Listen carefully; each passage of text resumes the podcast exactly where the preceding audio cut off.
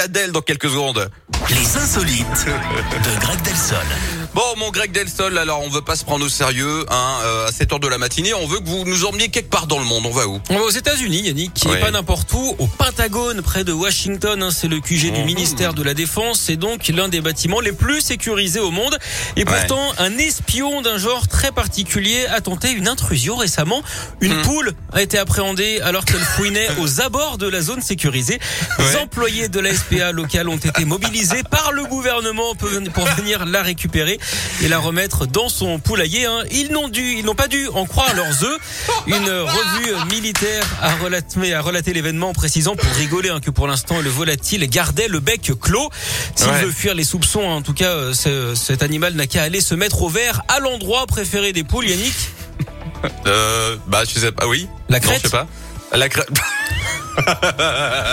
Je le sentais que vous alliez être formidable ce matin. Je me suis pas trompé, c'est bien.